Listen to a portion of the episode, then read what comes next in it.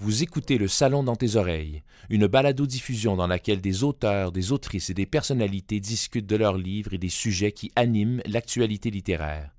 Les enregistrements ont été faits lors du dernier Salon du Livre de Montréal. Est-ce que vous êtes prêt à commencer, Paul? Non, je ne veux pas vous interrompre. Vous êtes en Je- pleine conversation euh, avec, euh, avec Anne. Ça tourne déjà, là. Hey, Oui, on- ça hey, va. Ben, euh, c'est tant mieux, ça, ça veut dire qu'on euh, c'est de bon augure. Je pense remarque, qu'on- qu'il y a- je remarque qu'il y a juste James qui fait pas le test de voix. Il est tellement habitué. Oui, c'est ça. T'es déjà monté sur scène, James.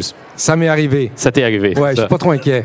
Je vais commencer par me présenter. Je m'appelle Dominique Tardif et j'aurai le plaisir de m'entretenir au cours de la prochaine heure avec euh, trois auteurs qui, euh, ben, qui sont aussi des sportifs et euh, dont les livres parlent de sport de différentes manières. Je vous présente James Heinemann. On peut l'applaudir. S'il vous plaît, oui. Bonjour. Qui nous présente son livre Faux rebond, un recueil de chroniques sur le tennis. Exact. Je vous présente Anne Genet, on peut l'applaudir, qui nous présente son troisième livre, un roman, La sueur est un désir d'évaporation, dans lequel il est question de course à pied. Oui, tout à fait. Il est aussi question d'un couple qui se déchire. Oui, d'amour et de désamour. Oui. Et de démesure également, peut-être. On y reviendra. Et c'est un honneur véritablement de faire la rencontre de Monsieur Paul Hull, qu'on peut applaudir. Un honneur parce que, bon, moi, je vais, je vais parler de moi très brièvement pour débuter, ce sera pas long, je vous le promets. Euh, je suis un grand fan de lutte. Puis aujourd'hui, c'est relativement. On en parle davantage dans les grands médias euh, de lutte professionnelle. Euh, c'est plus aussi, ce n'est plus le tabou que c'était. Euh, mais à une certaine époque, quand moi j'étais enfant, jeune ado, euh, on le disait pas trop fort qu'on était fan de lutte, mais il arrivait parfois qu'à la télé soit diffusé un documentaire sur l'histoire de la lutte au Québec et immanquablement, euh, Monsieur Paul Hull y collaborait parce que ben, vous, vous vous y connaissez en matière d'hommes forts, en matière de lutte, en matière d'arts martiaux. Le livre que vous nous présentez, c'est euh, un livre somme, le livre d'une vie. Est-ce qu'on pourrait le dire comme ça? Fortissimus, plus de 600 pages sur euh, l'histoire des hommes forts, sur ces euh, surhommes qui sont presque capables de soulever la planète. Euh, pourquoi est-ce que je commence avec cette question-là? Pourquoi est-ce que ça nous fascine autant, les hommes forts, la force humaine? Parce qu'elle est là et parce qu'elle a fasciné depuis le début des civilisations.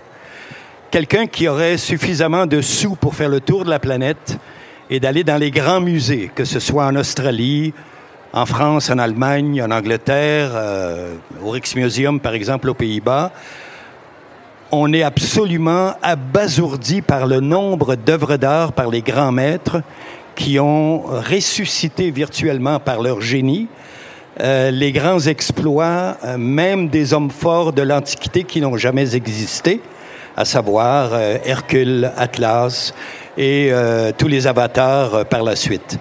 Euh, la deuxième raison, c'est que ce qui est fascinant, c'est que sur la planète, par euh, génération, par tranche de 25 ans, il y en a entre 450 et 500 sur 8 milliards d'habitants. Donc, ça représente un millionième de 1% ce qui veut donc dire que c'est un véritable mystère de savoir pourquoi ils sont comme ça Ce sont des et élus. jusqu'où ils sont capables d'aller. Ils sont des élus et parfois de très malheureux élus, malheureusement. Parce que ça peut être un, un fardeau que d'être euh, investi comme ça par, euh, par le destin d'une aussi grande force? la génétique, dont on n'a jamais vraiment su. On prend le cas de Louis Cyr, qui est un nom que tout le monde connaît. dont vous avez écrit la biographie. Lorsque la biographie euh, a été publiée en 2005, la- enfin, j'en ai fait, il y a eu des rééditions et tout ça. J'ai reçu des téléphones de l'Université de Montréal de généticiens. Et on dit, avez-vous euh, une chose de cheveux ou quoi que ce soit de Louis Cyr? J'ai dit non, malheureusement, j'ai pas été là où j'aurais pu les, les trouver, les cheveux de Louis Cyr. Il est mort en 1912. J'ai un certain âge, mais j'ai pas cet âge certain-là. Vous n'étiez pas Et- en 1912. Euh, la question, je leur ai posée par la suite, c'est mais comment pouvez-vous établir avec certitude d'où vient cette extraordinaire et unique génétique? Il dit la réponse véritablement, c'est qu'on ne le sait pas complètement. La séquence, euh, le séquençage génétique va établir une certaine ligne, mais ne pourra jamais dire c'est le père et la mère ou encore c'est le grand-père du côté euh, paternel et euh, le grand-père du côté maternel. On ne le sait véritablement pas. Ce qu'on sait, c'est qu'il y a un très, très petit nombre qui naît suffisamment fort pour devenir très fort. Et il y a un nombre absolument infime, une fraction, qui, eux, naissent très forts.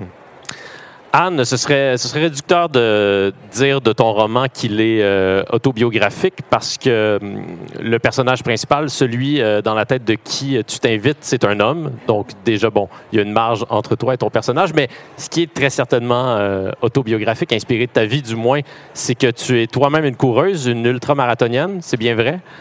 Oui, tout à fait. Est-ce que tu accepterais de nous. euh, malheureusement, OK. Ben, déjà, il y a une question là-dedans. euh, qui... Mm. Mais est-ce que tu accepterais de nous raconter euh, comment la course est apparue, est arrivée dans ta vie? Oui, tout à fait. On, on a parlé de, de force, on a parlé de ce qui était, que la force était quelque chose d'attirant. Moi, je pense que la course à pied est venue me chercher dans la vie parce que je me sentais faible. Euh, C'est drôle à dire, j'étais euh, j'étais très fatiguée à ce moment-là et euh, nouvellement maman et je cherchais une façon de trouver de l'énergie. Je dormais pas beaucoup. Et euh, ma soeur me disait, écoute, j'ai le meilleur truc. Achète-toi une poussette de course. Tu vas voir, euh, pars courir. Ça va aller super bien. Tu- tu Ça semble pourtant contre-intuitif que de se dire je vais aller courir, donc je vais être plus fatigué, mais éventuellement moins fatigué? Tout à fait. Mais moi aussi, c'est ce que je me disais. Donc, je fais exactement la même chose. J'achète la même poussette de course qu'elle et j'ouvre la porte. Et là, tout d'un coup, je suis dehors et je m'aperçois que au fur et à mesure, plus je suis dehors, plus je vois le paysage, plus j'avance, plus je suis dans l'élan, dans l'effort, plus mes pensées bougent. Et euh, tout d'un coup, je me suis mis à réfléchir beaucoup sur ma vie. J'ai voulu faire des changements, comme le personnage de Jacinthe également dans mon roman. J'ai voulu euh, me reprendre en main et euh, je pense que je me suis permis une nouvelle jeunesse intérieure, j'allais dire. J'ai, je me suis autorisée. Je me suis donné la confiance d'avoir la force euh, d'accomplir des choses et de m'écouter, de me réaliser finalement par la course à pied. James, est-ce que tu accepterais, toi, de nous raconter comment euh, ben, tes trois parcours, on va dire ça comme ça, parce qu'on te connaît évidemment comme, euh, comme comédien, euh, mais tu jouais au tennis avant de t'intéresser au théâtre. Puis, depuis quelques années, tu publies des livres aussi. Tu as toujours, depuis longtemps, du moins présenté des spectacles littéraires. On sait que tu t'intéresses depuis longtemps à la littérature, mais il y a quand même un pas important à franchir là en décidant, en choisissant de publier soi-même un livre euh, sous son nom. Donc, euh, est-ce que tu accepterais de nous raconter comment euh, ces trois parcours-là se sont euh, entremêlés au fil des années? Oui, je vais essayer de faire ça court parce que sinon on pourrait tous euh, raconter notre vie, mais Ben, on est là pour ça. là. on est là? On- on a- OK, on n'est pas a- pressé. On n'est pas pressé, on a C'est une heure. formidable, ça. D'être pas être pressé, c'est rare aujourd'hui. On a l'impression d'avoir un métronome tout le temps à côté de nous. Non, moi, j'ai grandi avec les mots. J'étais très solitaire enfant, adolescent, et il n'y avait pas de télé pendant des grandes années, des grands pans de mon adolescence. Et dès l'âge de 7-8 ans, je me suis mis à lire beaucoup. Euh, adolescent, encore plus. Un livre par jour, les grands écrivains, Gide, Camus, euh, Victor Hugo. euh, J'étais un vrai... Je, je- dévorais la littérature parce que j'y trouvais, j'imagine, une, une façon de me sentir moins seul et aussi une façon de pouvoir commencer à, à ressentir le monde et puis à pouvoir me projeter dans le monde et dans un avenir, hors ma solitude. Et ensuite, je suis devenu, bon, j'ai été, euh, j'ai fait des études à l'université par rapport, j'ai lu beaucoup. Le théâtre est arrivé, oui. Non, mais j'allais dire, tu as fait des études en politique, c'est ça? Oui, j'ai fait des études, j'ai fait une maîtrise en sciences politiques. Commencé- rapport, mais en politique. par rapport, j'ai commencé mon doctorat à Paris, à, à Sciences Po Paris, pendant que je faisais du théâtre. Là encore, il y avait des textes complètement autre chose, avec un esprit plus analytique, synthétique. Puis le théâtre est arrivé, les grands écrivains, les grands auteurs, j'ai beaucoup joué. Puis à un moment donné, on m'a invité à faire une lecture publique à la Place des Arts. Et ça a été le début de 15 années qui ont été vraiment beaucoup consacrées à la lecture publique parce que ça a pris énormément de mon temps. Et je choisissais avec un dramaturge que tu connais peut-être, Stéphane Lépine, Oui. les écrivains. On établissait des saisons. J'ai été une sorte de lecteur en résidence au Katsu, euh, à la Place des Arts, au Musée national des Beaux-Arts à Québec. Et c'est devenu une vraie aventure intérieure de lire publiquement des grands écrivains, parce que tout à coup, je me suis mis au service de la parole des autres. Et ça a été la chose la plus fondatrice comme acteur pour moi parce que j'ai commencé à, être beaucoup plus intéressé par ce qu'on communique et ce qu'on partage que par simplement briller soi ou être le meilleur possible. Donc ça a changé ma façon d'aborder mon métier, mais ça m'a aussi permis de, me questionner beaucoup sur l'écriture, euh, etc. Et j'écrivais depuis toujours, mais bon, euh, un journal comme, comme beaucoup de gens. Et puis le premier livre est, est paru, des voix euh, comme ça qui ont donné lieu à, à Océan. Euh, ensuite, j'ai repris cette idée du journal, mais autrement pour écrire une vie d'adulte. Et puis, puis est arrivé ensuite ce, ce truc-là que j'avais en tête depuis longtemps, mais parce que je m'intéresse depuis toujours à la, à la littérature sportive. Je parlais de jeunesse tout à l'heure, mais il y avait les exploits de Frison Roche, le Contiki, Alain Lombard, le grand navigateur. Il y avait les récits d'aventure. Puis ensuite, il y a eu les écrivains Paul Fournel, Foglia, qui est un vrai écrivain Oui. euh, de, de C'est dommage qu'il refuse encore à ce jour que ses chroniques soient publiées euh, dans un recueil. Non seulement, mais il refuse, non seulement ça, mais il refuse de me parler. Il répond parfois à ses courriels. Il veut pas mais- répondre. Non, il me répond pas. Bon. Non, je l'ai invité à une lecture de ses textes à la place des arts. Euh, Jusqu'à la dernière minute, on m'a dit qu'il disait ouais, pas sûr, non, oui, non. C'était compliqué. Je l'ai fait. Ça a été un gros succès. Le public adorait ça. J'ai pas entendu parler de lui. Puis quand j'ai écrit ce livre, je lui rends hommage à la fin. Je lui ai envoyé le livre avec une lettre, mais ça m'a pas surpris. Évidemment, j'ai pas eu de nouvelles, mais je me plais à penser qu'il l'a peut-être euh, reçu. Tout ça pour dire que j'avais envie de m'exercer à ce genre en multipliant les genres, les formes dans le livre, soliloque, monologue, puis en trimballant un peu le lecteur d'un chapitre à l'autre, euh, dans des sujets, dans des formes qui sont différentes, qui peuvent peut-être rendre euh, cette aventure du tennis, de la vie, parce qu'à chaque fois, on- quand on parle de sport, on, on parle ri- de rien d'autre que de la vie, en fait, à travers le sport, et ça a donné ça. Le tennis devient dans plusieurs de tes chroniques une, une métaphore de l'existence, effectivement. Euh, Est-ce que c'est ça? Est-ce que c'est c'est ça une bonne chronique, un bon texte qui porte sur le sport? Parce que le cliché, ce serait de dire que c'est un peu vain que de tenter de, de traduire cette expérience-là qui passe par le corps Non. avec les mots, qu'il y a une sorte de, de paradoxe là-dedans. Paul n'est pas d'accord. Pourquoi vous euh, vous êtes pas d'accord? La démesure. La démesure est le plus bel outil du littéraire. Il n'y a rien de plus beau que les extrêmes. Euh, le sport est une activité culturelle universelle qui se refait et qui s'est constamment refait au fil des siècles.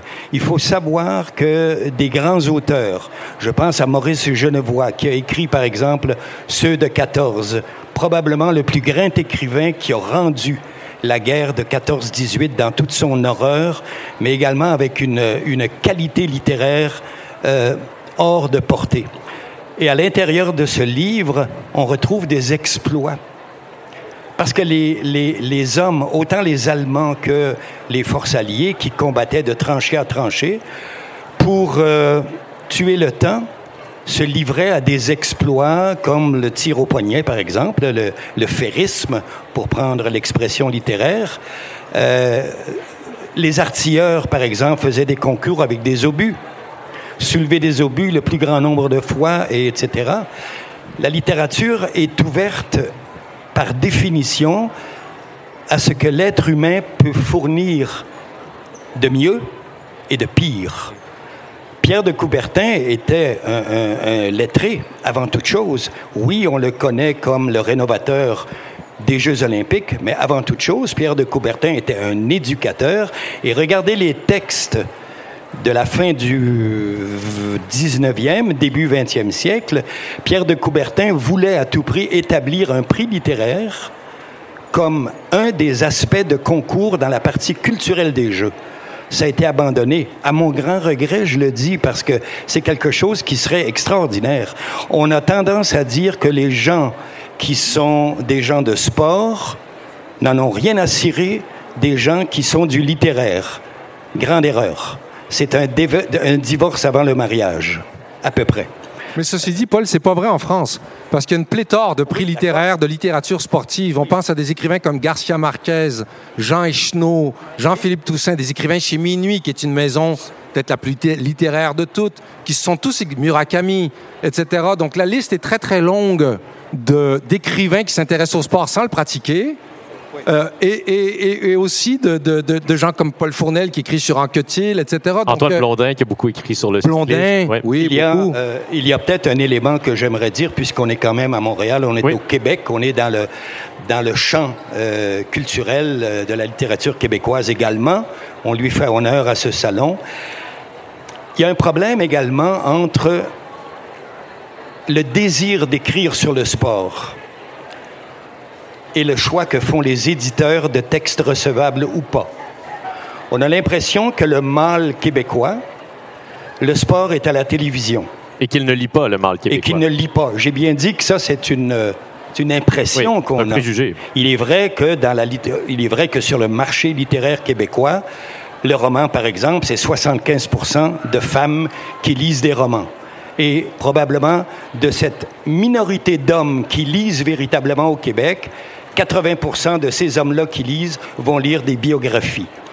Je le dis très franchement, c'est comme ça. La réalité est là.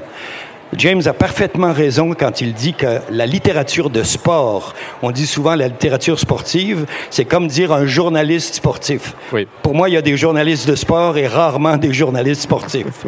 On se comprend. Oui, tout à fait. Euh, cet aspect-là fait que le sport, notamment au Québec, un peu en Amérique du Nord, aux États-Unis, il y a de très grands écrits qui ont été faits sur le sport, mais au Québec, il y a une grande place à l'heure actuelle à occuper en écrivant sur le sport d'une façon magnifique, que ce soit la poésie, le roman ou l'essai. Anne veut réagir. Mais moi, j'ai envie d'a- d'ajouter que parler de sport, en réalité, c'est parler d'aventure. Je veux dire, il y a un point de départ, euh, il y a un parcours, il y a euh, une arrivée. Euh, si on parle, par exemple, de course à pied, euh, oui, il va y avoir des moments de douleur, il va y avoir des moments d'épreuve, il va y avoir, moi, quand je cours, je vis des émotions, j'ai des sentiments, et je trouve ça déplorable qu'on parle de course à pied toujours sous forme de guide de recettes. Voilà, je dois faire ça, je dois manger ça. je- Non, le sport est une façon de s'exprimer, de sortir de soi, de réfléchir et euh, d'avoir, de vivre des émotions. Et moi, j'aimerais qu'on puisse faire place à ça. Et c'est ce que j'ai proposé avec mon roman. Donc, c'est l'histoire d'une femme qui, par la course à pied, se met à avoir plein d'émotions, se met à réfléchir, se remet en question et vit une révolution. Et euh, voilà, donc sur un, plan sentimental, je voulais raconter le sport. Et justement, Eknose raconte très bien d'encourir euh, la course à pied. hein. Puis c'est euh, sur Zatopek, c'est magnifique. On, sent l'épreuve aussi à travers ce, récit-là. Mais pourquoi est-ce que tu as choisi d'adopter le point de vue donc euh, de l'homme? Ça aurait sans doute été plus naturel d'adopter celui de, de Jacinthe parce que son histoire, bon, d'après ce que j'en comprends, ressemble davantage à la tienne. Mais euh, ton narrateur, c'est l'homme qui est laissé derrière par, par sa femme qui, qui se met littéralement à courir devant lui. Ben moi, j'avais envie de euh, justement, je voulais pas qu'on dise que c'est de l'autofiction parce que j'en ai déjà fait de l'autofiction et j'avais vraiment envie de me décoller, euh, d'avoir un point de vue très reculé. J'avais aussi envie d'avoir, de réfléchir sur la course à pied avec un regard complètement différent du mien celui de l'homme qui regarde sa femme s'échapper, s'enfuir, euh, tout d'un coup se changer, se transformer. Puis euh, je voulais, euh, à la limite même, je voulais avoir de la haine, je voulais avoir ressentir de la vengeance, de l'envie.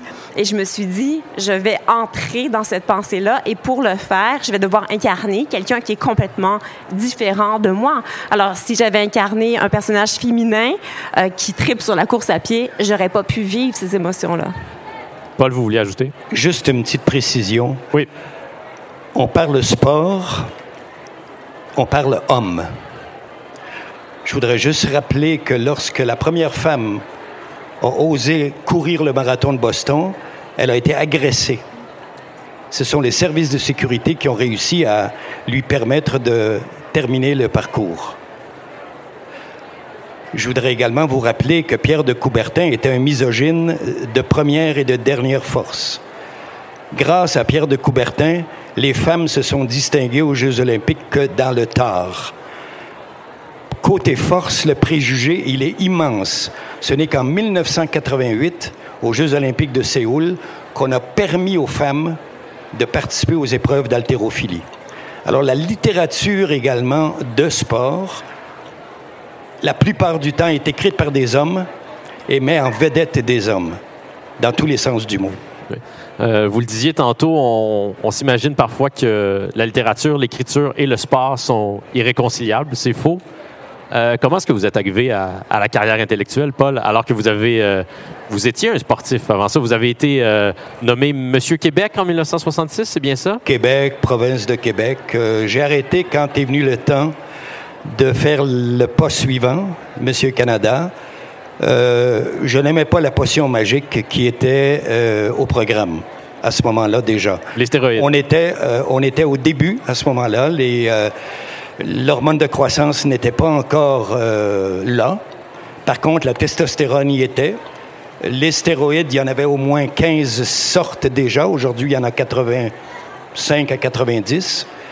Il faut voir le livre pour voir les cocktails que des gens se permettent. La seule, le seul étonnement que j'ai, c'est qu'ils n'explosent pas sur les lieux. On se rappellera qu'aujourd'hui, le taux de mortalité des culturistes euh, mutants, j'appelle ça l'ère des mutants, c'est des gens qui, en temps normal, ont un physique de 170 livres et qui arrivent 15 ans plus tard à 300 livres avec moins de 4% de gras. Il a là, ouais. Exemple. Mais en ce qui me concerne, euh, bon, vous parliez, je suis avant toute chose, euh, oui, un gars de sport. J'ai fait le camp d'entraînement des Alouettes en 70-71. J'ai fait des arts martiaux longtemps. Euh, j'ai fait la dynamophilie après le culturisme et tout ça. Euh, j'ai tenté un peu le tennis, mais j'ose même pas me prononcer. Avec James à côté, j'imagine un service à 200 km heure. Même pour un gaucher, euh, rien à faire. Ou mettons 190, James. Euh, J'ai pas calculé, Paul. J'étais, j'ai eu trois carrières finalement. Une carrière militaire. Je faisais partie du premier commando du, du 22e avec les parachutistes. Ensuite, une carrière, enfin, j'ai fini mes études en sociologie euh, à l'Université de Montréal, euh, notamment. J'ai fait une carrière de cadre dans le, le, au gouvernement du Québec. J'étais directeur général des sports. Ça va mal, tu sais. Et finalement, la littérature, elle est entrée dans ma vie euh, comme ça. Et euh, j'ai décidé d'écrire au lendemain du suicide. Et je le salue aujourd'hui. On est au Salon du Livre, le 17 mars 1977, précisément, Hubert Aquin. Il a été mon mentor. Hubert m'a dit un jour, j'avais publié déjà trois trucs sur le sport. Il m'a dit, là, maintenant, tu es un auteur si tu veux devenir un écrivain, il faudra que tu marches sur le fil du romancier. Il faut que tu te lances dans le roman. C'est ce que j'ai fait par la suite. James, est-ce que c'est euh, inhibant lorsqu'on se lance soi-même dans l'écriture d'avoir fréquenté euh, aussi étroitement euh, les grands les écrivains? Grands, les grands écrivains? En fait, ta question, ta question me renverse. C'est renversant. C'est pas, c'est pas comme une si question, bonne question comme, que comme intelligence, comme lucidité, comme renverse. profondeur. C'est extraordinaire. Non, euh, Dominique. C'était comme du théâtre burlesque, là, vraiment. Ouais, c'était ça. C'est un peu. euh, on remonte en arrière. Non, euh, en fait, ça a été libérateur, Dominique, parce que à, à force de côtoyer les très grands comme ça, euh, bah, ça c'est devenu tellement clair que j'en faisais pas partie et que j'en ferais jamais partie, que ça m'a complètement désinhibé par rapport à l'écriture. Euh, Il y a de la place pour tout. Je me suis dit, je vais faire du mieux que je peux parce que j'aime les mots, j'aime écrire. Et c'est un travail de longue haleine. J'ai commencé sur le tard. euh, je vais peut-être écrire longtemps encore. Euh, mon ambition est là, d'écrire des choses plus profondes, de trouver une voix encore plus pure, plus intime que celle que j'ai pu euh, trouver jusqu'à maintenant. Donc c'est c'est vraiment, qu'on- en bon français, c'est un work in progress? Mais non, je me mesure à personne en fait parce que c'est, c'est complètement vain. Je me, je, non, j'ai pas du tout cette appréhension. Quelle place est-ce que l'écriture et le tennis occupent dans ton quotidien? Si tu euh, nous décrivais euh, une semaine typique là, dans la vie de James Heinemann, Ouais, j'ai, pas rapport avec euh, mes collègues. Non, c'est, c'est pas aussi discipliné. hein? Non, non, non, je suis très, très discipliné, autant pour l'écriture que pour le sport, mais euh, c'est une pratique. Moi, ce qui m'intéresse, c'est la santé. Le tennis, je l'ai beaucoup pratiqué, j'ai fait de la compétition, tout ça. Là, j'ai arrêté de jouer, là. C'est, épisodique, mais euh, à cause d'une blessure, etc. Mais euh, je vais jouer deux fois par semaine, trois fois. J'ai, des, j'ai un rêve, là, de me rendre au championnat du monde dans ma catégorie euh, dans, dans, dans 3-4 ans. On verra si je le réalise. Donc les 25-35 ans, c'est ça? Pardon, 25-35 ans, Oui. exact, peut-être 35-40, on verra. Et Et l'écriture, quand j'écris, je, non, je, je, je m'y consacre, mais je fais beaucoup d'autres choses. J'écris. Là, il se trouve que je, je, tra- je travaille sur une, avec une boîte de production, une scénariste sur une série télé euh, qui est assez avancée, euh, sur un scénario de film avec une réalisatrice. Euh, donc, ça peut prendre toutes sortes de formes aussi, le travail d'écriture. Mais bon, c'est vrai que je suis, je suis aussi en train de travailler au, au bouquin suivant. Je vais trouver le temps cet hiver. Mais une fois que je m'y mets, oui, je vais faire que ça tous les matins, aussi longtemps qu'il le faut. Anne? Moi, j'ai envie de, vous raconter à quel point le sport a changé ma façon d'écrire. Euh, avant, bon, j'écrivais dans mes carnets. J'étais très, c'était une relation très intime. J'imaginais jamais que j'allais un jour publier quoi que ce soit. C'était un rapport simplement. J'avais besoin de m'exprimer, je le faisais, mais j'avais pas le courage, disons, d'assumer le fait que. Puis là, maintenant, je le dis, je me considère comme une autrice. Mais avant, jamais, jamais, je l'aurais dit. J'avais pas la confiance pour me lancer dans un projet d'envergure. Alors que tu avais déjà courant- publié deux livres. euh, en fait, je me suis mis le, le premier recueil de nouvelles. Oui. Je l'ai, je l'ai commencé, puis ça m'a pris énormément beaucoup de temps. Là. Ça m'a pris, je pense, en tout et partout, trois ou quatre ans. Et ensuite, le, le roman suivant, encore une fois, un trois ou quatre ans. Et il a fallu que je me mette à écrire pour avoir la discipline, la confiance en, en moi, puis aussi euh, l'espèce de j'ai perdu la crainte des projets d'envergure. Je me suis mis à penser un peu comme quand je, je suis sur un fil de départ d'ultramarathon. Je me dis, OK, j'ai à courir pendant 30 heures, 160 kilomètres. Ça me semble juste épouvantable. Ce sera douloureux. Paul je ne sais pas ce qui va arriver, mais je vais arriver au fil de départ. Et ce sera un pas à la fois, ce sera un mot à la fois, et je vais arriver à créer quelque chose. Donc, j'ai cessé de voir les projets d'envergure comme quelque chose d'impossible, et je me suis dit, en réalité, c'est la régularité, c'est la constance qui fait que si j'écris tous les jours une demi-heure, une heure, je vais arriver à quelque chose. Donc, par le sport, je me suis permis euh, des projets de ce genre-là et je me suis mis à réfléchir énormément également, à être une rêveuse, quelqu'un qui passe beaucoup de temps à penser. Tantôt, euh, lorsque j'ai dit que tu, euh, que tu es ultra-marathonienne, tu as lancé comme ça spontanément, malheureusement. Euh, je, me- permets la question cliché. Est-ce qu'il y a une part de. Ben, la souffrance, elle occupe quelle place dans, la pratique d'une activité euh, extrême comme celle-là? Euh, oui, je, pense que j'ai un rapport à la souffrance qui est euh, différent des autres. Je pense que j'aime la souffrance. Pour vrai, j'aime la douleur, j'aime, euh, j'aime être confrontée à quelque chose qui me désarçonne, qui fait que je perds tous les moyens et que là, je rentre en mode survie. Et dans ce mode survie-là, face aux contraintes, je vais trouver une solution.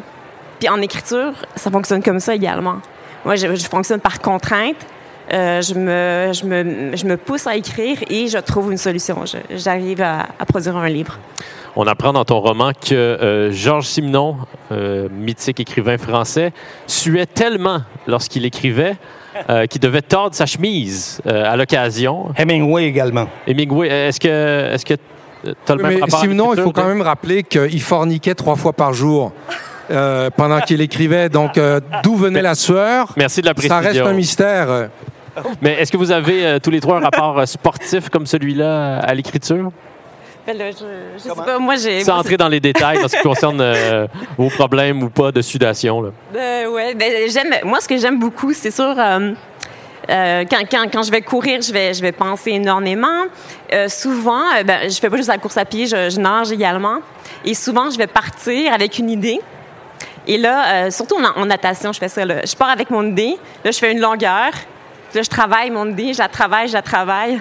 Puis ensuite, euh, quand je reviens, puis je m'installe puis euh, je suis assise avec mon carnet, on dirait que tout ce qui, ce est compressé dans ma tête, puis tout ce qui a bougé, va sortir, va passer par le biceps, va aller dans, dans les doigts et va ensuite avoir le même élan que j'ai eu quand je pensais puis quand j'étais dans l'élan, dans le mouvement. Donc euh, oui, il y a un fil conducteur. euh, je- oui, l'écriture, c'est pour moi, c'est sportif. Est-ce que tu arrives à toucher à une forme de, de sérénité parfois grâce au sport? Oui, oui, oui. Euh, J'arrive à, euh, à penser que je suis bonne. Parce que moi, en, règle- en règle générale, j'ai pas confiance en moi du tout. Je me trouve médiocre. Euh, et quand je reviens de courir, parce que je suis pleine de dopamine puis de ben c'est ça, je, vois les projets, je vois les choses différemment, puis je suis très, tout d'un coup, je deviens optimiste. Je sais que, que l'idée que j'ai eue euh, en courant est peut-être finalement mauvaise quand je suis assise puis je l'écris, mais je me trouve bonne pour, euh, pour l'heure qui va suivre, puis ça me convient.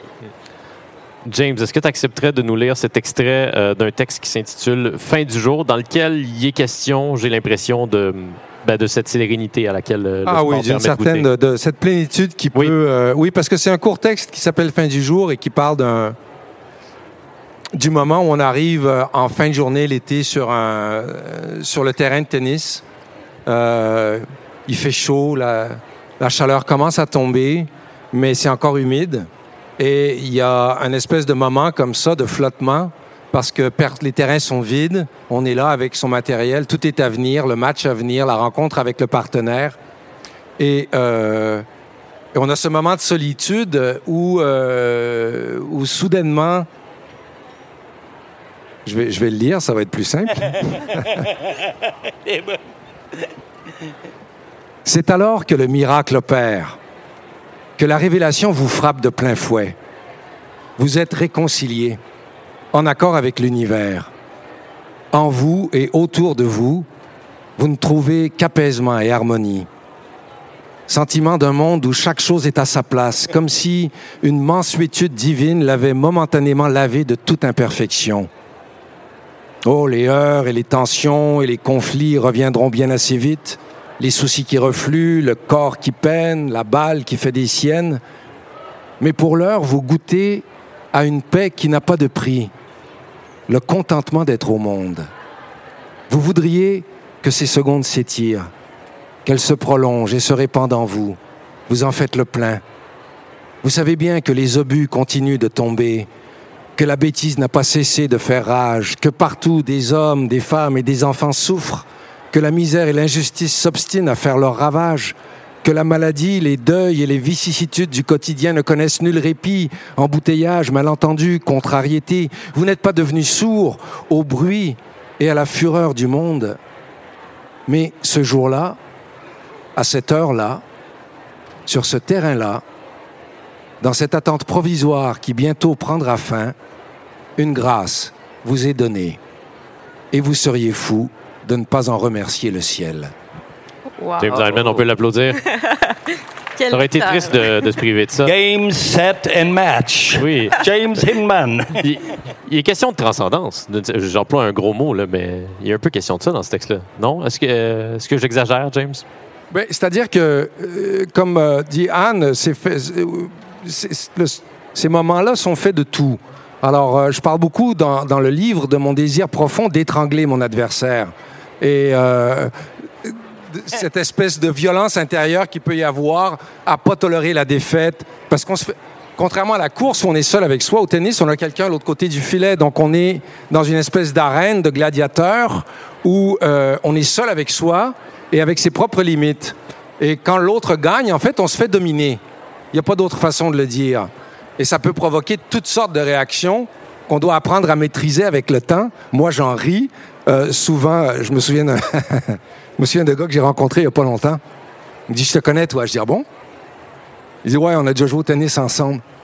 C'est pas parce qu'il t'avait vu à la télé. Non, non, non. J'aurais aimé ça, mais non. Non.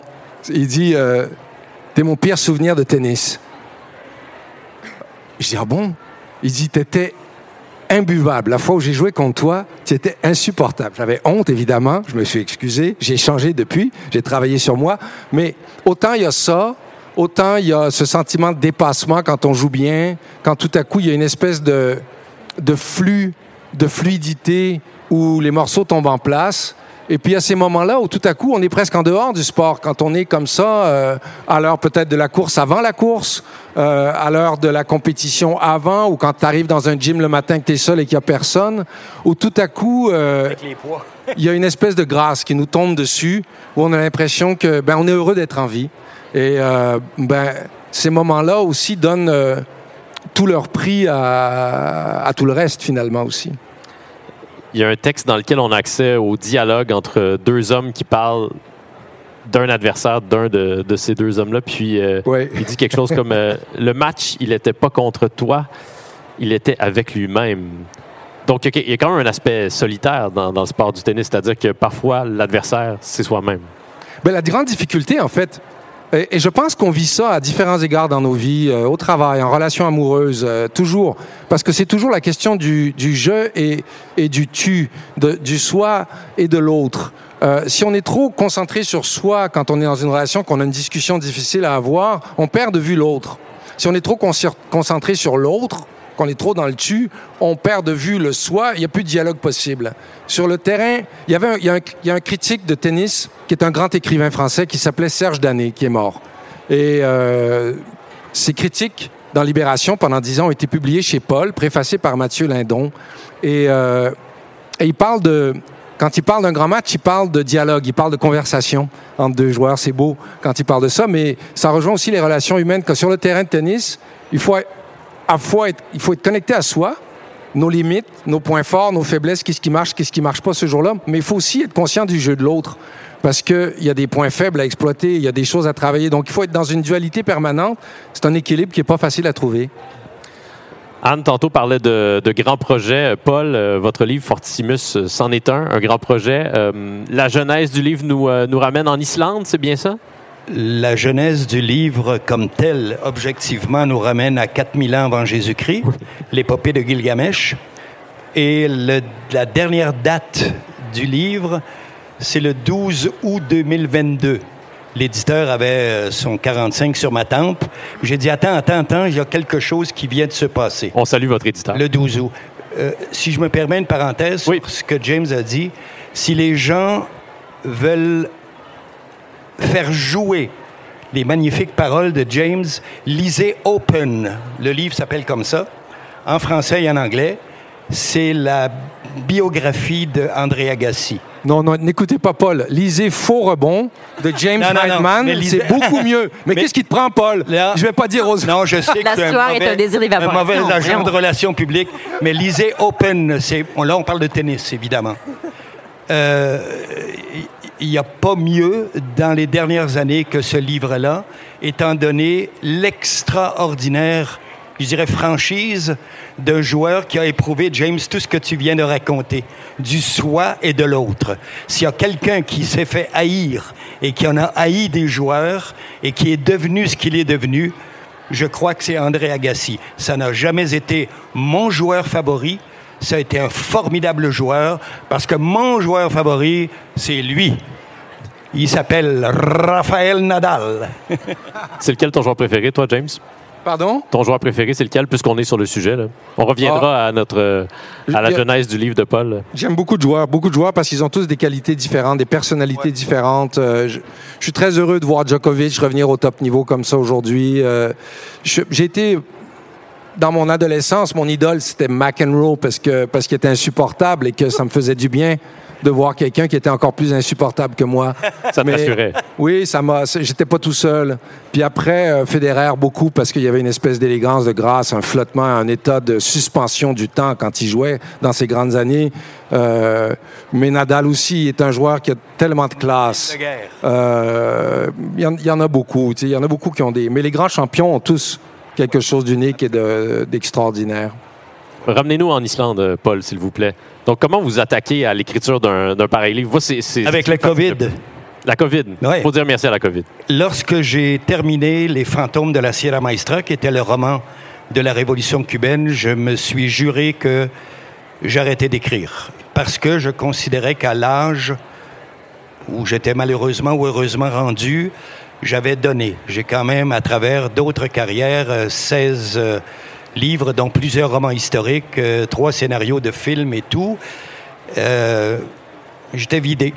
J'étais vidé intellectuellement, j'étais vidé physiquement parce qu'il faut être physique pour attaquer ce genre de truc. Il faut être fou, d'accord, on se comprend. Là, au départ, il y a la folie, mais après, il faut le faire. C'est huit heures par jour. Dans ce cas-là, j'ai commencé le 20 mai 2020, euh, François Ier avait annoncé que le Québec était sur pause euh, le 15 mars. Après avoir fait la biographie de Louis Cyr, il me restait énormément de boîtes de documentation parce que j'avais documenté le sujet bien au-delà du personnage de Louis Cyr. Et là, je me suis dit, c'est maintenant ou jamais. Je ne ferai plus ça passé un certain âge. Et comme j'étais à un âge certain, j'ai dit, je le ferai plus, je le ferai plus. Mais comment vais-je traverser le COVID? Bon Dieu, je suis comme André Sauvé. C'est ça, c'est pas ça, je le coupe, ça passe par là. Euh, je l'ai fait avec la mentalité d'un guerrier, euh, d'un sportif de haut niveau. Il n'y a pas de bonne mesure, il n'y a que la démesure. Et il faut répéter et répéter et répéter. 6 à 8 heures par jour, ce qui a donné quelque chose comme 8000 heures à peu près au total. La somme de référence euh, à la fin est, énorme. Euh, je ne dis pas que c'est l'œuvre d'une vie. Si on me demande est-ce que c'est votre meilleur livre, je vais dire c'est le meilleur du genre que j'ai écrit, du genre. Euh, ça se compare pas avec un roman, par exemple. Et ça a pris tout ce temps-là. Ça a pris Noël, ça a pris le jour de l'an, ça a pris des pleurs et des cris de quelqu'un d'autre, ça a pris des menaces, ça a pris des promesses que j'ai pas tenues. Et finalement, euh, en déposant la plume, l'éditeur était content et brûlé lui aussi. Je salue André Gagnon. Et euh, moi, ben, j'en parle pas. Je- je- vous voyez le résultat. On, on connaît tous vos secrets maintenant, Paul. C'est à peu près ça. James, Paul, j'ai lu les, les- les premières pages. hein, je vais lire le reste. Mais j'ai lu les premières pages. Mais là, depuis que vous avez encouragé tout le monde à lire André Agassi, je suis plus sûr. tu vas jeter ça au bout de tes bras. Va- ouais, je vais peut-être mettre ça sur une tablette. Je vous recommande un très bon livre sur l'histoire de la force. Merci. Mais non, Pour- Paul, ce qui m'a frappé, ce qui, ce qui m'a frappé au début, en lisant les premières pages, c'est- c'est de, de constater avec vous combien la puissance physique individuelle a été, euh, a marqué euh, les esprits et les civilisations, a été un repère constant à travers l'histoire. Et, je me dis, mais enfin, ça je ne sais pas si vous le traitez dans votre livre, mais ça soulève beaucoup de questions par rapport à, aux représentations qu'on veut se faire de soi, soit individuellement, soit comme société. Je pense à Rambo, par exemple, qui a tant fasciné tant de parties du monde, euh, Oui. euh, les guns, la force, etc. Est-ce que vous questionnez dans le livre, euh, au-delà de la mythologie, euh, d'autres aspects de ce rapport à la puissance physique qui sont peut-être plus problématiques ou en tout cas qui peuvent être questionnés? Ben, le seul moment où je le je questionne, je questionne ce qu'elle est devenue et ce qu'on en a fait. Je donne un exemple très rapide. Le cinéma s'est emparé de la force. Dès qu'il a pu le faire, c'est-à-dire techniquement, il a fallu que le cinéma soit là. La fin du cinéma muet, puis même dans le cinéma muet, il y a eu quelques endroits où on a mis des bonhommes euh, un peu physiquement démesurés avec euh, les, les, les fameux personnages, les Keystone Cops, etc. Mais à partir du moment où le cinéma parlant est arrivé, où les grands producteurs sont arrivés, les Cecil B. DeMille et, et autres du genre, le cinéma italien s'est emparé de la force, complètement. En l'espace de 15 ans, ils ont produit en moyenne de 300 à 400 films par année dans lequel les culturistes titrés avaient des rôles titres, alors qu'ils étaient mais absolument une merde en termes de, de, de performance ou de capacité de rendre. Ce qu'on voulait mettre à l'écran, c'était euh, la dualité évidente entre le muscle hypertrophié et la force physique, et donc la victoire finale. Celui-là vient à bout d'un, despote et restaure la République. Celui-là soulève des montagnes parce que ça fait partie des douze travaux d'Hercule. Et cela dit en passant, sur les 1200 et quelques films répertoriés faits par des Italiens, le box-office se calcule en dollars d'aujourd'hui, évidemment, dans les milliards. Le personnage d'Hercule a commencé au cinéma en 1959 avec Steve Reeves et en 2015 ou 16, Dwayne Johnson, que plusieurs lutteurs, entre autres, Oui. aiment, Un ancien comme lutteur, The Rock. What the Rock is cooking, Oui. etc. Excellente imitation, Paul. Le film, le film a tout simplement rapporté 655 millions au box-office américain. C'était le énième Hercule qu'on nous montrait, mais il faut qu'on aille voir le film. Il faut qu'on aille voir la force illustrée, même si elle est totalement fausse. Le fait, par exemple, de prendre un cheval d'une seule main, de le projeter en arrière, de prendre 15 adversaires, de les assommer virtuellement, euh, nous envoie le message. C'est un message extrêmement violent dans bien des cas, et je profite simplement du message euh, de la lutte tout à l'heure professionnelle pour dire que non seulement la lutte professionnelle est un faux semblant de société, il a permis d'encourager quelqu'un qui n'est pas digne de ce nom de devenir milliardaire. Donald Trump. Non. Ben, Donald Trump s'est prêté à un jeu. Je parle Oui. de Vince McMahon. Oui, d'accord. Et, Qui, qui est le Euh, Donald Trump de la lutte, d'une et certaine de manière. donner de la force une image qu'elle n'a absolument pas. Oui. Ce que James pose comme question, c'est y a-t-il, par exemple, un deuxième niveau à ça? Le principe de la force, à l'époque du Néandertal, c'était que dans un groupe, une première tribu, c'était la force physique qui déterminait le meneur et le preneur de décision. Ça s'est virtuellement continué, mais par des évocations, euh, heureusement, qui ne sont pas, comme on dit, chargées à bloc. Aujourd'hui, on ne décide pas d'un président euh, par euh, une démonstration de force physique. Peut-être qu'aux États-Unis, ça aurait été bon euh, au cours des quatre dernières années, là, précédant M. Biden. Dwayne Johnson a annoncé qu'il songeait à la présidence Non, non, on oublie ça. On oublie ça. Ça, c'est une farce absolument terrible. C'est le pire personnage de, de l'humanité. À part d'être un clown orange, ça, c'est la pire chose qui peut arriver à la démocratie planétaire. D'accord, refermons cette parenthèse. Voilà. Euh, Anne, je me permets de, de m'inviter un peu dans, dans ta vie euh, intime, disons. Euh, ce qui est ironique, beau aussi, c'est que bon, ton livre raconte l'histoire d'un couple dans lequel la, la course va créer un schisme. Mais euh, la course, elle est au cœur de, de ta vie amoureuse. J'ai vu ton, ton amoureux tantôt. Je me trompe pas? non. ben oui, il est juste là, là. Ton mari? Allô, mon mari? Ben oui. On s'est rencontrés en courant. Euh, Est-ce qu'on est rendu là? Faut que je raconte mon histoire d'amour? Ouais.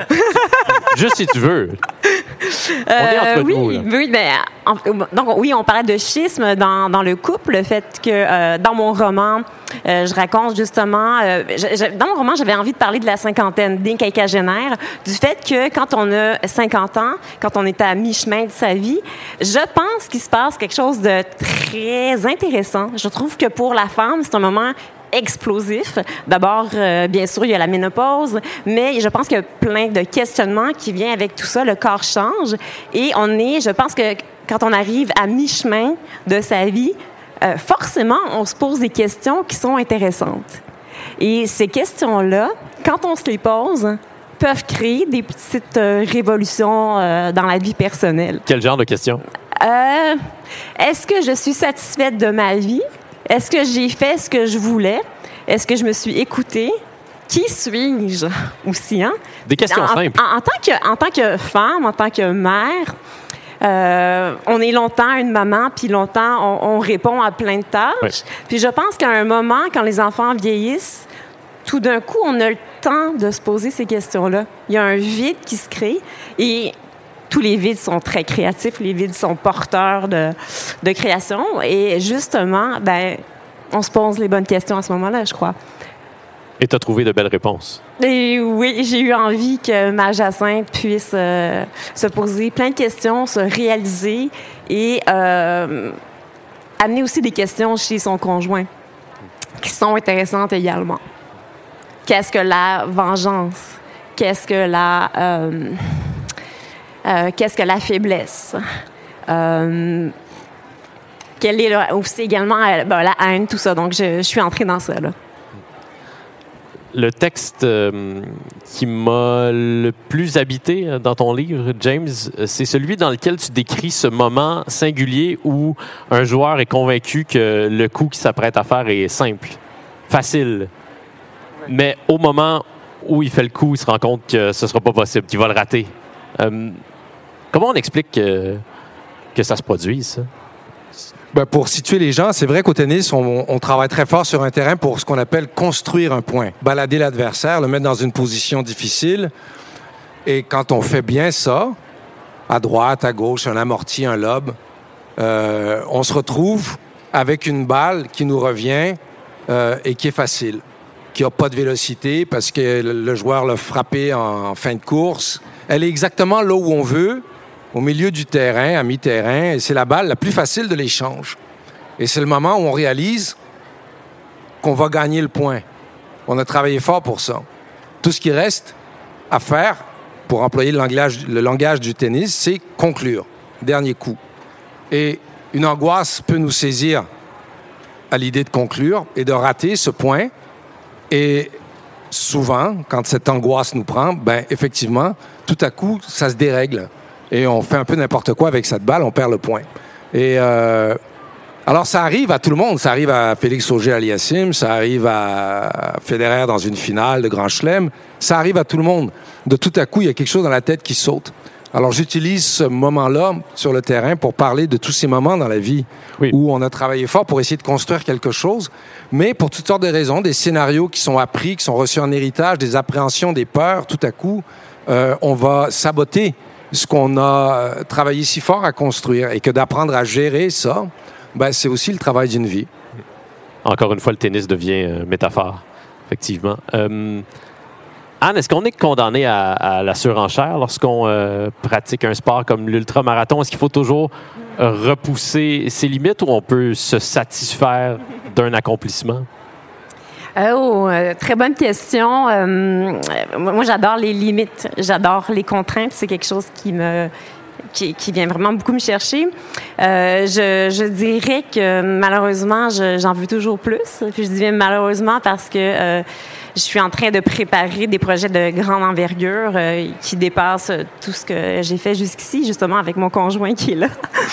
Puis, eh ben, c'est comme ça. C'est, je, je, pense que la vie est là pour. la vie est très courte et il faut en profiter. Et ma façon d'en profiter, c'est d'être quelqu'un de craqué, quelqu'un qui euh, qui est toujours dans les défis, puis qui a toujours envie de se mettre en danger, euh, puis de de se rencontrer aussi. Je pense que quand je suis en danger, je découvre qui je suis, puis ça m'intéresse de découvrir qui je suis. Est-ce que je peux te demander, euh, c'est quoi ce grand projet? je pense que je suis pas encore autorisée à en parler. tu me fais un plus? oh yeah! Ouais, ben, euh, je sais pas si tu connais la Eastern Continental Trail. Euh. non. oui, c'est un parcours euh, qui fait. Je l'ai fait hier. fait ça hier. Oui, tu connais ça. Donc, un, projet de longue envergure, une course qui durera cinq mois, qui va partir. Ouais, qui va partir de la pointe de la Floride pour remonter jusqu'au bout du monde en Gaspésie. Et c'est long, ça. Oui, oui. Et là, je, je, je, je pas. C'est 6 000. C'est une course connue, ça existe depuis un moment, c'est nouveau? Ah. combien tu dis déjà? 8000 km. 8000 km, ouais, juste ça. Ouais. Mais je vais être là au début, hein, mais je peux pas tout faire parce que malheureusement, il faut que les enfants puissent avoir une maman aussi auprès oui. d'eux. D'accord. Euh, je sais pas quoi dire. Euh, bonne chance. Bon courage. Merci. euh, Paul, qu'est-ce qui vous attend, euh, vous, après euh, ce projet-ci projet d'envergure? La même chose que le, précédent. J'ai terminé. Euh, non, logiquement, il devrait y avoir euh, après ça un roman. Ce serait la logique en ce qui me concerne parce que oui, je suis à l'aise avec l'essai. Euh, j'ai voulu le faire, c'était un défi. Un défi un peu de démesure parce que pour moi, sport égale démesure. Le sport sans l'idée même de la démesure, sans le, le gène de la démesure, c'est de l'amusement. Et ça, n'importe quel champion va le dire. Il n'y a pas autre chose. Le, cliché, il y a deux clichés euh, qui concernent les alpinistes. Euh, celui qui dit, le journaliste qui dit à l'autre, mais pourquoi? Et il a répondu, parce qu'il est là. Hein? hein? Puis l'autre, c'est évidemment l'Everest. Pourquoi les bonbonnes à oxygène? Ben, c'est pour arriver vivant en haut. Qu'est-ce qui est la première chose qui arrive? C'est que des alpinistes commencent à monter sans oxygène. C'est un peu ça. Euh, en le domaine de la force, mais organisé vraiment dans les épreuves modernes, en dynamophilie, ce que les gens connaissent généralement comme powerlifting, l'idée d'être le premier à soulever 1000 livres de terre, selon la technique euh, connue, c'est que la charge doit passer les genoux, puis euh, passer également la ligne des hanches, puis se redresser complètement avec la charge. Il y a des gens qui ont été prêts à virtuellement y laisser leur peau pour le faire. Il faut voir. Euh, ceux qui peut-être s'intéressent un peu à la question, qui ont entendu le nom de Eddie Hall, le Britannique, l'énorme personnage qui était un nageur dans sa jeunesse, qui est devenu un homme fort, passé de 170 livres à 410, par exemple, en cours de vie.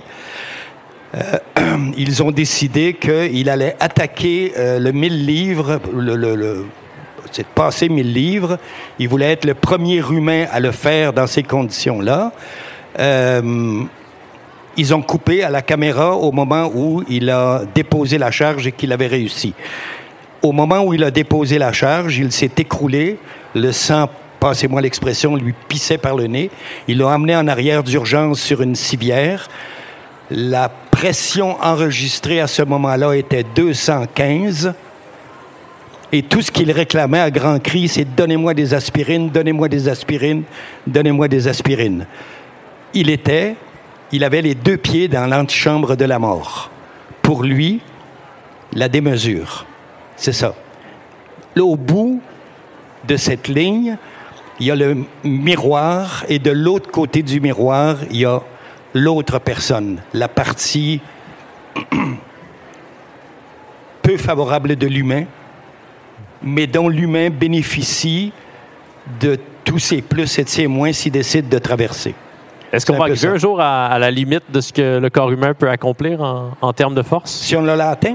Si on va l'atteindre un jour? On ne l'atteindra jamais un jour parce que il y a ce que l'humain peut faire, il y a les méthodes d'entraînement, il y a les capacités de l'humain maintenant d'aller au-delà de toutes les prédictions en termes de ce que son corps peut devenir, en termes de masse maigre par rapport à la masse grasse, c'est-à-dire la charge musculaire. Euh, et il y a les moyens chimiques pour y parvenir qui, eux, n'ont de cesse. On dit dans le milieu euh, le pas de plus. Donc, tu as toujours, que ce soit dans les laboratoires les plus sophistiqués, qui sont supposés contrôler les tests d'urine, les tests de sang des athlètes immédiatement après les épreuves, il y a le pas de plus. Et les grands champions, toutes catégories de cela, depuis les 75 dernières années, les Russes. Ils ont dominé, euh, à un moment donné, les Jeux olympiques en haltérophilie, les Jeux mondiaux, les championnats du monde, simplement parce que cette démesure annoncée pour eux était le symbole d'une domination idéologique et politique au niveau de la planète. Et ils se sont servis, entre autres, non pas de l'arsenal militaire, puisqu'en principe on était en temps de paix, mais durant toute la guerre froide de 1949 à 1990-11, la chute du mur de Berlin, mais une année plus tard, les documents qui ont été finalement sortis, euh, publiés par la télévision allemande notamment et la télévision française, euh, nous montrent hors de tout doute qu'ils avaient érigé en système le mode de dopage, l'utilisation du dopage, la sélection précoce à partir de l'âge de 10 ans, et non seulement en Russie, mais dans tous les pays satellites qui constituaient l'ancienne URSS. James, euh, le, journalisme culturel est, tissé de, de, toutes sortes de clichés. Souvent, on va lire au sujet d'une performance euh, très physique d'un comédien sur scène que c'est une performance sportive. Euh, Est-ce que tu envisages toi-même ton, travail de comédien en ces termes-là? Non, je pense pas. C'est un fait. C'est une réalité, donc euh, ça fait partie du truc. On est tous face à ça. Euh, J'ai joué un monologue de 60 pages plus de 100 fois. Je suis seul sur scène. Ça me prend huit mois pour apprendre mon texte. Euh, chaque soir, je perds euh, 4, 5, 6, 7 livres euh, à, à, jouer ça. Il faut que je boive après, le lendemain. Alors ça, c'est un peu extrême, justement. Mais euh, non, monter sur scène, ça, ça, on dépense beaucoup. Tu perds 5 livres en une soirée. Oui, je peux. Oui, oui, oui, parce que quand tu es seul puis que tu es habillé avec un vêtement chaud puis que tu es dans un état second, ben oui, ça, tu perds énormément. Ce que la scène fait, alors on a, on a calculé, des scientifiques, euh, qu'un acteur sur scène dépense autant d'énergie qu'un joueur de football pendant un match de football américain. Donc, euh, je ne sais pas si c'est vrai ou jusqu'à quel point, mais ce qui est sûr, c'est qu'on on en dépense pas mal. Quand on a des, quand on a à être là pendant deux heures sur une scène euh, devant toute une salle qui regarde, il y a une projection, il y a une façon d'habiter l'espace qui, qui demande beaucoup d'énergie. Bon, alors, euh, avant de trop maigrir, je vais mettre fin à cette conversation. Merci, Dominique. encore longtemps. Euh, je vous propose, bien sûr, comme Paul, de lire la biographie d'André Agassi, mais, mais, vous pouvez aussi lire Faux départ, euh, Faux rebond, pardon, Faux rebond de James Hyman. Et voilà, je suis complètement mêlé. Faux rebond de James Hyman chez XYZ. On peut l'applaudir. Merci. Je, mes livres tombent. Vous pouvez lire La sueur est un désir d'évaporation d'Anne Jeunesse et publié chez Libre Expression. Merci. Fortissimus de Paul Hall est publié chez Urtubise. Ils seront tous en séance de dédicace euh, cet après-midi. Merci à vous pour votre écoute et je vous souhaite un très bon salon du livre. Merci. Merci pour la belle animation. oui, merci Dominique. Formidable. C'est super que tu sois là. Ah.